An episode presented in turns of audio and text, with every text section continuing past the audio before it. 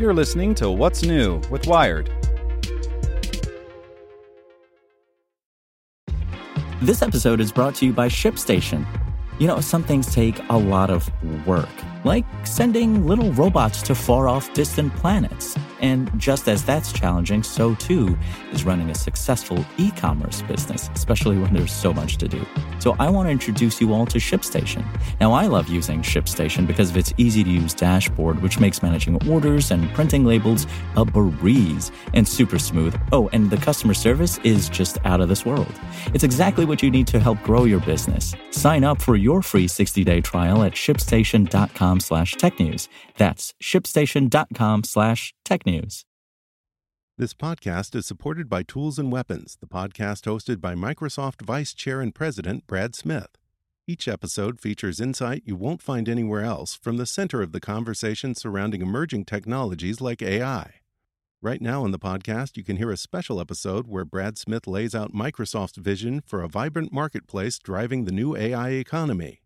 To hear more, follow or subscribe to Tools and Weapons with Brad Smith wherever you get your podcasts.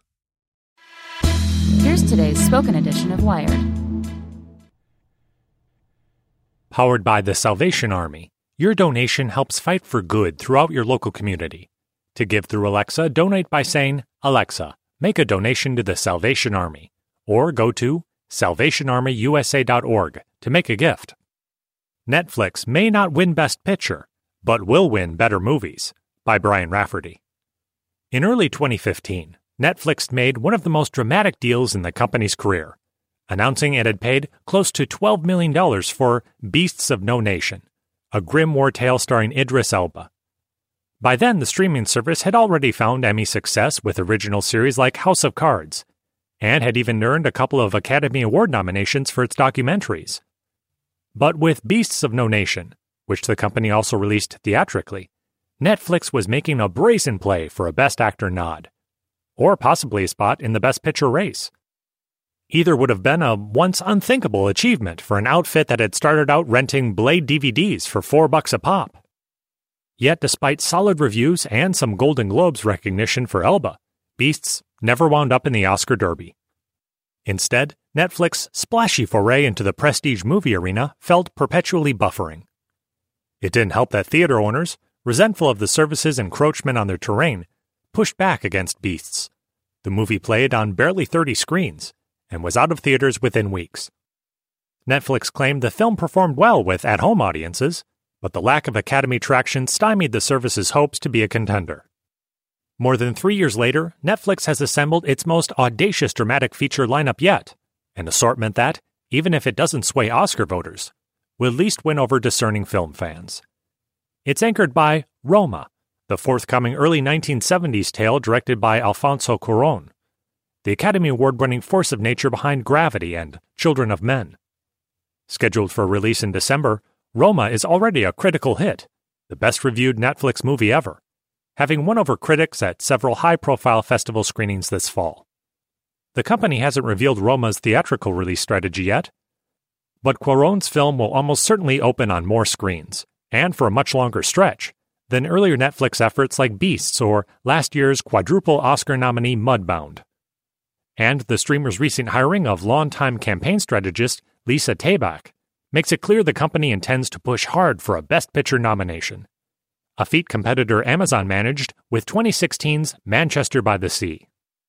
But Roma is merely the most high profile endeavor in a year that's seen Netflix pursue a genre the major studios, and even a few indies, have quietly abandoned the grown up, auteur driven drama. In the past few weeks, it's released 22 July, a harrowing account of the 2011 Norway attacks, from Captain Phillips' Paul Greengrass. The Land of Steady Habits, a thoughtful, family in crisis tale by veteran filmmaker Nicole Holofcener. Hold the Dark, an Alaska set thriller directed by Green Room's Jeremy Saulnier, And Private Life, a comedy drama about a middle aged couple trying to get pregnant from The Savages writer director Tamara Jenkins. They'll be followed not only by Roma, but also November's The Ballad of Buster Scruggs, a Western set anthology by the Coen brothers that started out as a TV series before being edited as a feature film. All of these movies are being given theatrical runs of varying sizes, a strategy that serves as a lure for filmmakers who want fans to at least have a chance to see their work on the big screen. They'll also deliver that Netflix wants to differentiate these titles from the numerous, anonymous original movies that pop up on the service seemingly every week, often with little in the way of promotion or pre release hype. The company loves crowing about big budget titles like Bright or The Cloverfield Paradox, but the majority of the company's original feature catalog, which is quickly approaching 200 titles, are quickly forgettable offerings that often fall under the same categories. There are the sad looking Sundance dramas, the sci fi flicks with weirdly bad effects, and the romantic comedies starring exactly one person you have heard of. A few genuinely great films are hidden amid the menu, like the On the Run Caper Tramps. And in 2018, several titles broke through based on social media love, like Set It Up or All the Boys I've Loved Before. But the company's strategy of volume over vigilance has made for a lot of cruddy meh flicks. That's changing, just as Netflix prestige lust is forcing the company to invest in writer directors with deep creative cred and risky original ideas. The kinds of ideas the big studios seem too skittish to back nowadays. It's hard to imagine any big outlet other than Netflix greenlighting Greengrass's tough, star free account of a massacre that killed dozens of young people without diluting its power. The admirably grim Hold the Dark, meanwhile, is a mystery that doesn't easily answer some of its biggest questions. As a result, it feels uncompromised in the best way possible, having not been second guessed by execs. And The Land of Steady Habits casts Ready Player One and Rogue One, a Star Wars story baddie, Ben Mendelsohn as a shifty, middle aged jerk, one of his most surprising and satisfying roles in years, and not the kind he'd normally land in a big franchise movie. That performance was made possible in no small part because of Netflix. On a recent episode of the podcast Recode Media with Peter Kafka, Holofcener noted that the film was in development with another studio who wanted a major star for the part. Netflix said, You can cast whoever you want, and I said, Okay, Ben Mendelsohn.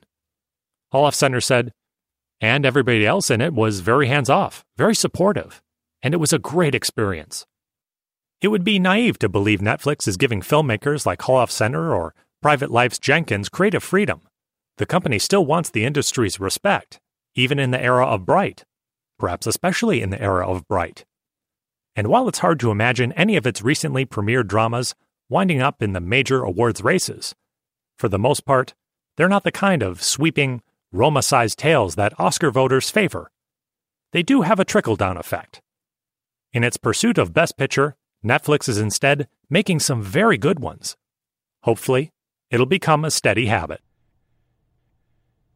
Want to learn how you can make smarter decisions with your money? Well, I've got the podcast for you. I'm Sean Pyles, and I host NerdWallet's Smart Money Podcast. Our show features our team of nerds, personal finance experts in credit cards, banking, investing, and more – and they'll help you make the most of your money while cutting through the clutter and misinformation in today's world of personal finance. You'll get clarity on strategies to help you build your wealth, invest wisely, shop for financial products, and plan for major life events. Listen to NerdWallet's Smart Money Podcast wherever you get your podcasts.